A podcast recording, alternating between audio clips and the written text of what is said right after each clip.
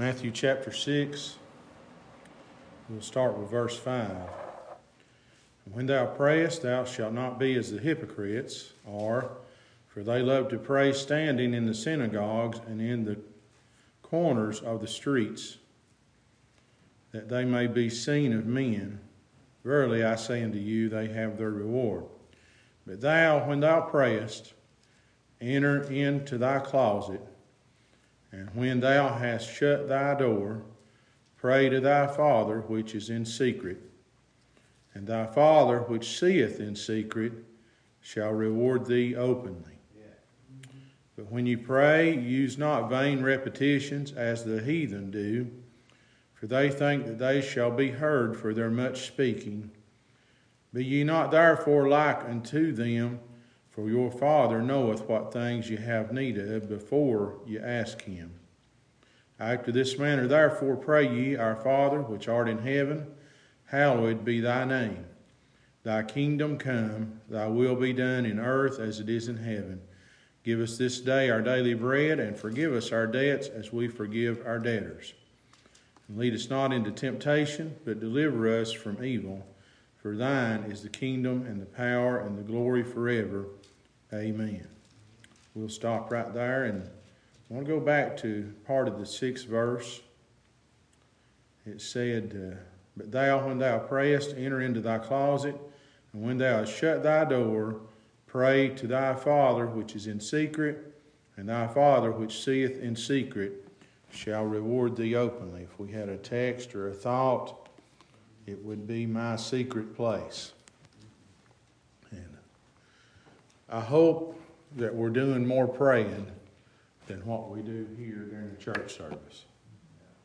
I hope that our prayer life is more than just twice on Sunday and once on Wednesday night. I hope that uh, we are doing our best to get to the Lord. And uh, I'm going to tell you, your church and your spiritual life is not something to play around with and take for granted. If Satan could, he'd love to shut us down. Or he'd love to set us down and let you sit right there on the pew the rest of your life and never feel a lick of spirit and never hear an ounce of gospel. He'd love for you to sit right where you're at right now and dry up and shrivel and be twice dead and plucked up by the roots. So I hope that our prayer life is something we're not taking for granted. And uh, it's important because you never know what tomorrow holds, as I said just a second ago. And I hope that you've got somewhere, if it's on the job or at your house or out in the yard, or I've heard preachers talk about going out in the woods or going down to a stump or wherever your place is.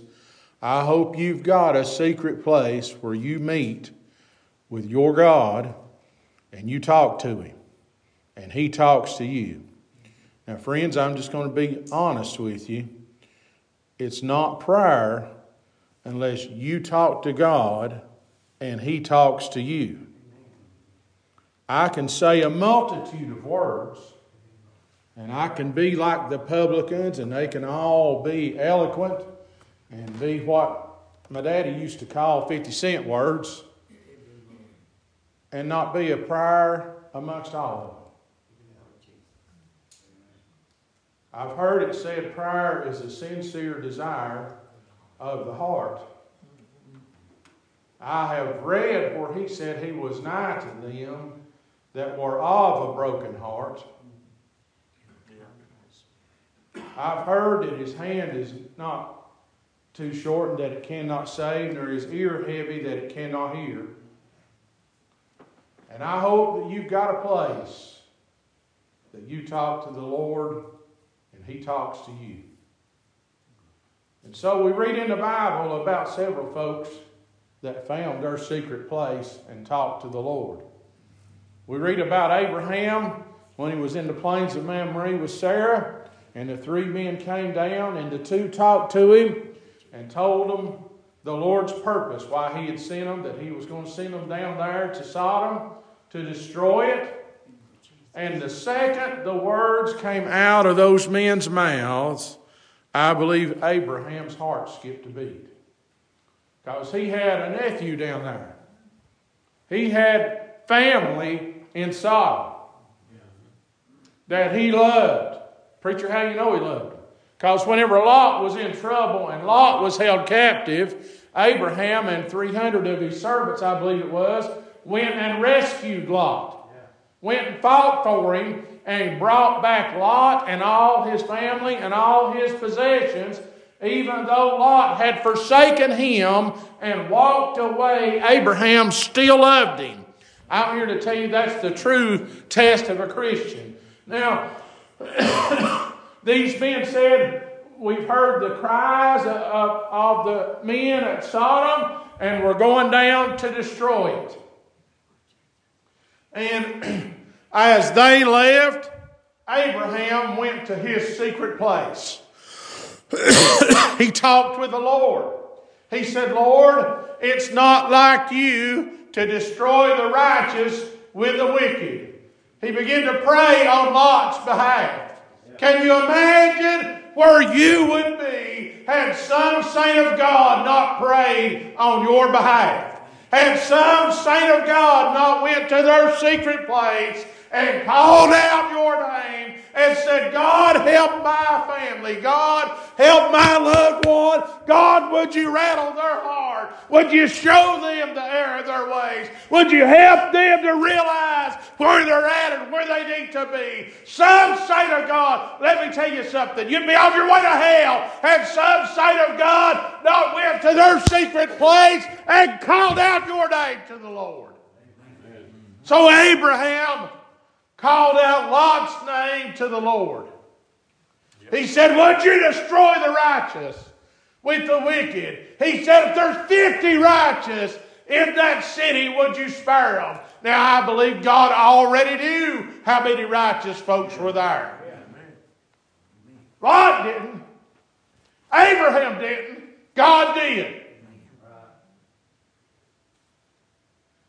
And God, now listen, here's a conversation taking place. We'll call it a prayer. Abraham said, Would you destroy the, the 50, if there's 50 righteous in that city, would you destroy them? And God said, If there's 50, I won't destroy it. And Abraham said, Well, what about 45? And he went on to 40. And, and at every occasion, the Lord said, I won't destroy him. And down to 30, and down to 20, down to 10. Now let's take into account you know Lot's story. You know how that there was strife between the herdsmen. You know he looked down on the plains of Sodom and it was well watered, like at the beginning at the Garden of Eden. He saw an easy way out and he took it. Now we read where Lot had a wife, where he had two daughters that had never do a bad, where he had sons-in-laws and daughter-in-laws. If you add that up, that's pretty close to 10, isn't it? And yet there weren't 10 righteous in all of Sodom. God knew how many was down there, but Abraham was making intercession on Lot's behalf to the Lord. Thanks be to God for the saints down through the years that have made intercession for sinners like you and I. Amen. Abraham went to his secret place and he made intercession. Did it make a difference? Sodom was destroyed, wasn't it? But did you read what the angel said when they picked Lot and his wife and his two daughters up and set them outside the city? They said, You've got to get out of here. We can't do a thing until you're gone. Why? Because one saint of God went to his secret place. Amen. Let's go on. Have you ever been low? Have you ever been down? There was a fellow named Jacob that went to his secret place. The Bible says, I guess you could say it was an all night prayer. The Bible said he wrestled all night long with an angel. Now, the Bible says the Lord said, Prove me now therewith, and, and try me and see if I won't pour you out a blessing that you're not able to contain. You know what Jacob prayed? You know what Jacob said? He said, I'll not let you go until you bless me. If you're low, if it's been a while, if you're going through a dry spell, hold on until the Lord sends a blessing. Jacob went to his secret place, and the Lord, you know what the blessing was? He said, Your name shall no longer be Jacob, but I, you shall be called Israel. You know what Israel was? He was the father of the 12 tribes of the children of Israel. That was his blessing. He hung on, he prayed on, talked with the Lord, and the Lord talked with him till he got his blessing in his secret place. Let's go on. Some of you got down pretty sick here in the last year, didn't you? With this, with this virus and that stuff. I read where there was a fella that the man of God visited him, the prophet Isaiah, and he was told point blank, Set your house in order, for ye shall die and not live. And guess what Hezekiah did? He went to his secret place. You know where his secret place was? He turned his face to the wall and he prayed. He must have been an humble man because he got through pretty quick, didn't he?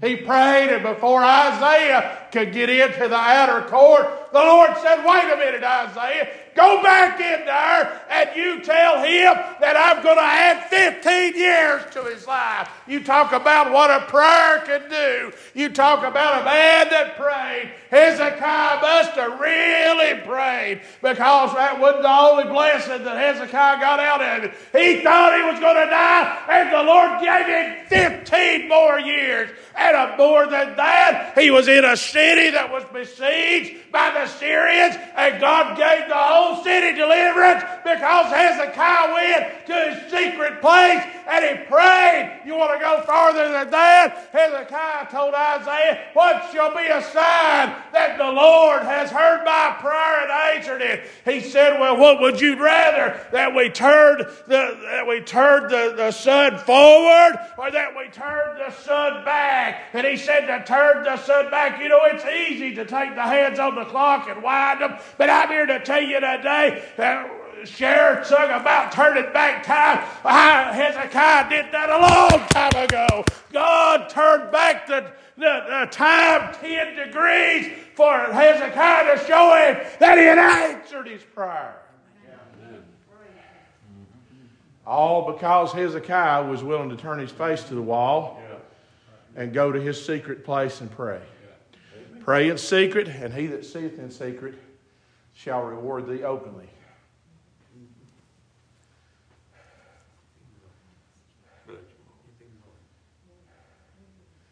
We read where there was a young man that had just been made king,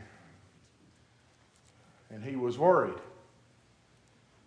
And he went to his secret place and he prayed.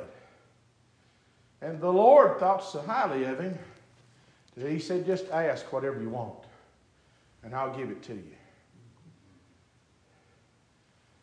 He prayed. He could have asked for anything. He could have asked for wealth. He could have asked for health. He could have asked for fame.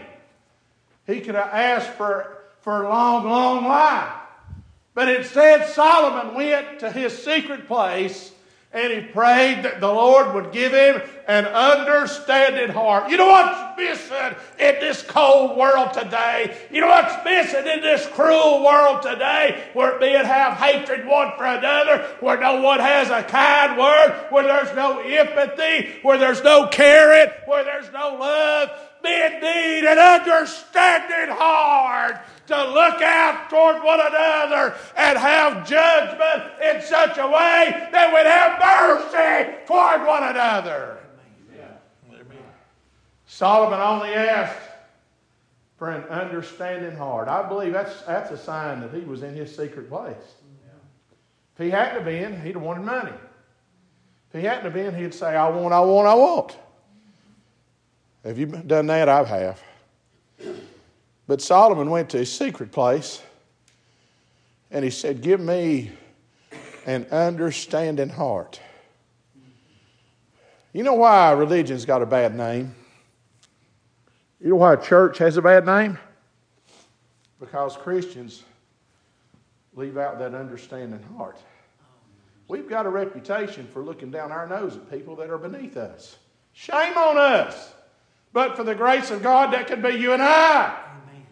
We could be homeless. We could be alcoholics. We could be drug, druggies. We could be uh, thieves. We could be murderers. But for the grace of God, for His mercy. So when we look on folks that don't have what we have, that aren't dressed like we are, that don't look like us, let's do our best to have an understanding heart. Solomon just asked for an understanding heart. And you know what? Now here it is. Notice. Solomon asks, Solomon talks, and the Lord talks.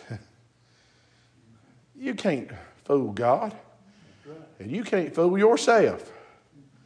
How many times has Mike knelt down and went through a multitude of words and got back up and it didn't get above his head?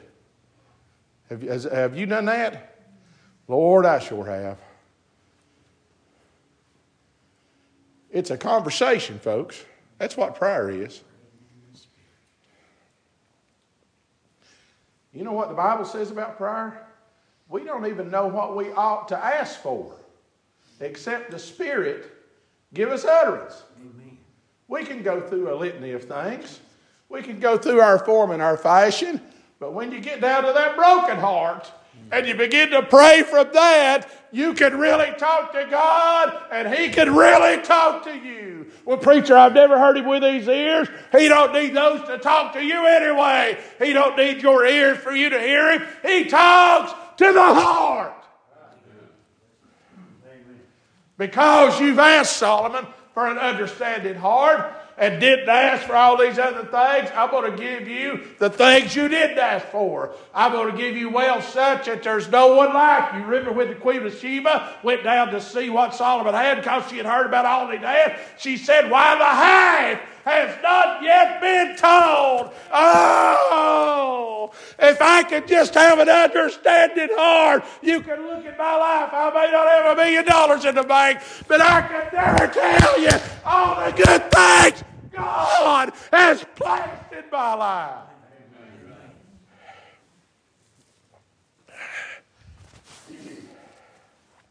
Solomon built the temple. God really, really blessed Solomon because he just wanted to treat people right. He just wanted to love people. That's what's missing in our day and age. You know where Solomon got that? When he went to his secret place and talked to the Lord. All right. You want to move on? Let's move on. Remember in the Garden of Gethsemane, it was getting time for Christ to be betrayed and to go to Calvary. And his disciples went with him for a little ways. And he said, Tarry here. He went a little farther. And the Bible said he prayed three times. He prayed until his sweat became as great drops of blood. Let me go back for just a minute. I, I glossed over something I need to cover. I love to pray at church. And I love to hear John, when he gets a hold of the Lord, pray. I love to hear Bobby when he gets a hold of the Lord pray. I love to hear Marty and Johnny and different ones whenever they're really in the spirit and they're praying. But you don't want to get to my secret place. I can't take Marty with me. To get to my secret place, Johnny can't go with me. John can't go with me. Bobby can't go with me. When I really get to my secret place, there's just two there. It's me and the Lord.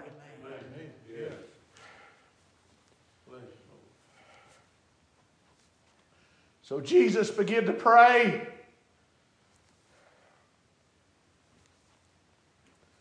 He said, Father, if it be thy will, let this cup pass from me. But nevertheless, not as I will. Now, he was flesh, folks. Not as I will, but as thou wilt. Not everything the Lord asked me and you to do is going to be in our comfort zone. He may ask you to sing, and you might not have ever sung a song in church in your life. He may ask you to give your testimony, and you, you've never said a word in church. But I'm here to tell you today if you'll step out on faith and do what God wants you to do, great will be the reward.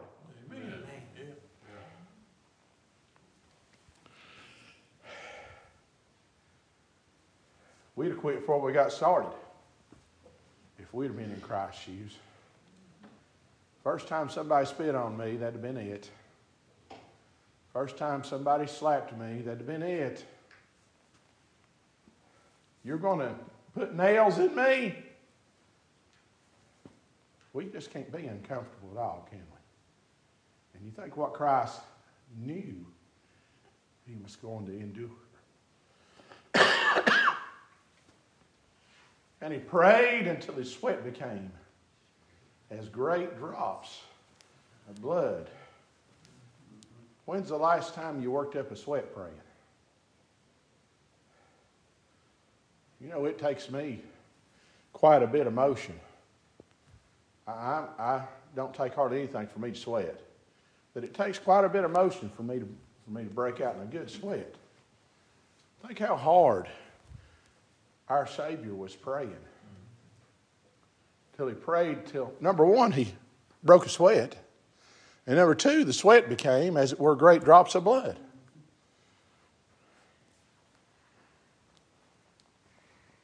And you know what the Lord did? You know what God did? He sent his son and let him go to Calvary so that we could have life. Amen the, Jesus went to his secret place. If the Lord did that, and I can read you on multiple occasions, that wasn't the only time Jesus prayed. If he prayed and he was the Son of God, shouldn't we? Yes. If he prayed until his sweat became as great drops of blood. We're going to have to do more. That God is great, God is good. Well, preacher, that's a child's prayer. Well, it's just as fine as some of those we mumble through every now and then, our form and our fashion. If we get down and humble ourselves and pray and beg God to help us, you talking about a blessed, you talking about this church growing spiritually and growing in number. It's about time that we find our secret place and we pray.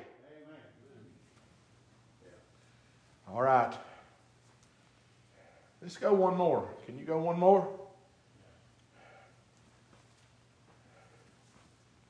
They took Stephen out, and he preached from Moses right on through down to Jesus. And finally got to the point he saw he wouldn't, they weren't going to accept it. And he said, You stiff necked and hard hearted, how often have you persecuted the prophets? And they shut their ears. Now, I want, to, I want you to listen to the imagery here. They ran upon him and they gnashed him with their teeth, which means they bit him. Not one, the crowd surrounding him and biting him.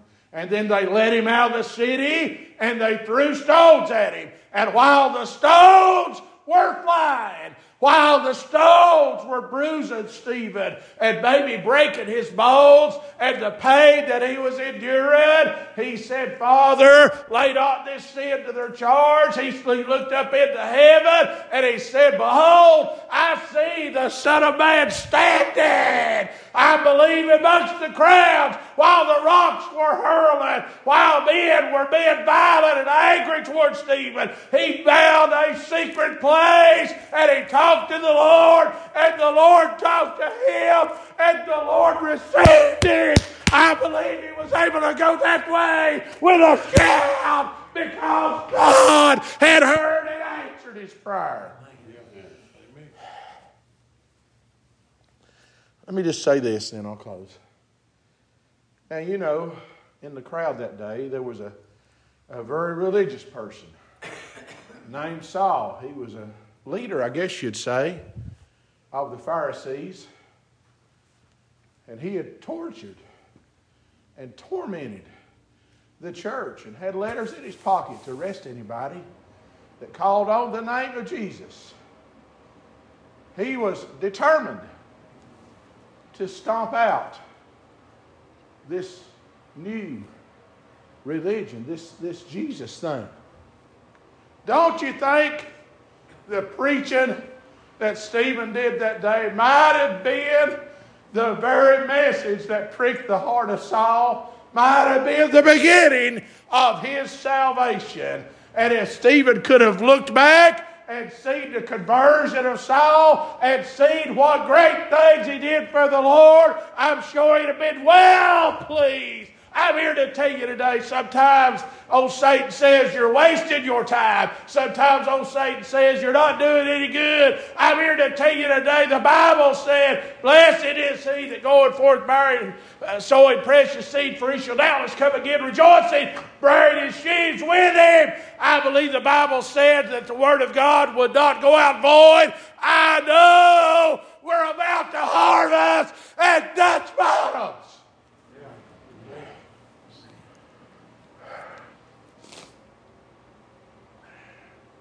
How many times have I mentioned the parable of the seed sower and the stony ground? And you all have been removing the stones slowly, one at a time, talking to your sinner people, telling them how good God is, telling them how blessed that you are and how good God's been to you, telling them about what's going on at the church. Every good thing you tell them about the Lord is rolling one of them little stones away. It's making the ground good.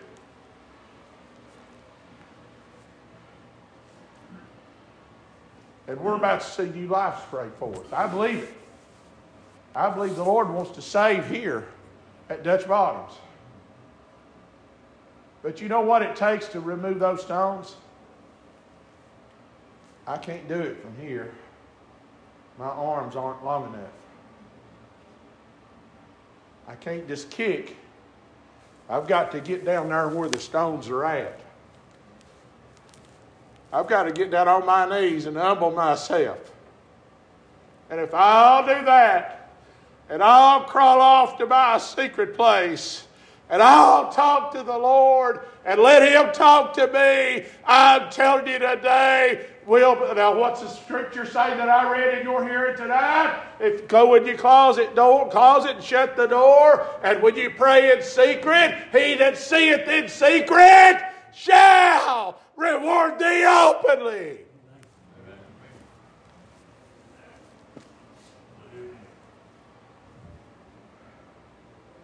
We're about to witness what you've been praying about in secret. If you've not been praying, then we'll witness that too. But if you've been praying in secret and you've been begging God, God is going to reward you. Remember Solomon's reward? Remember Abraham's reward? Now, the Bible says God is no respecter of person.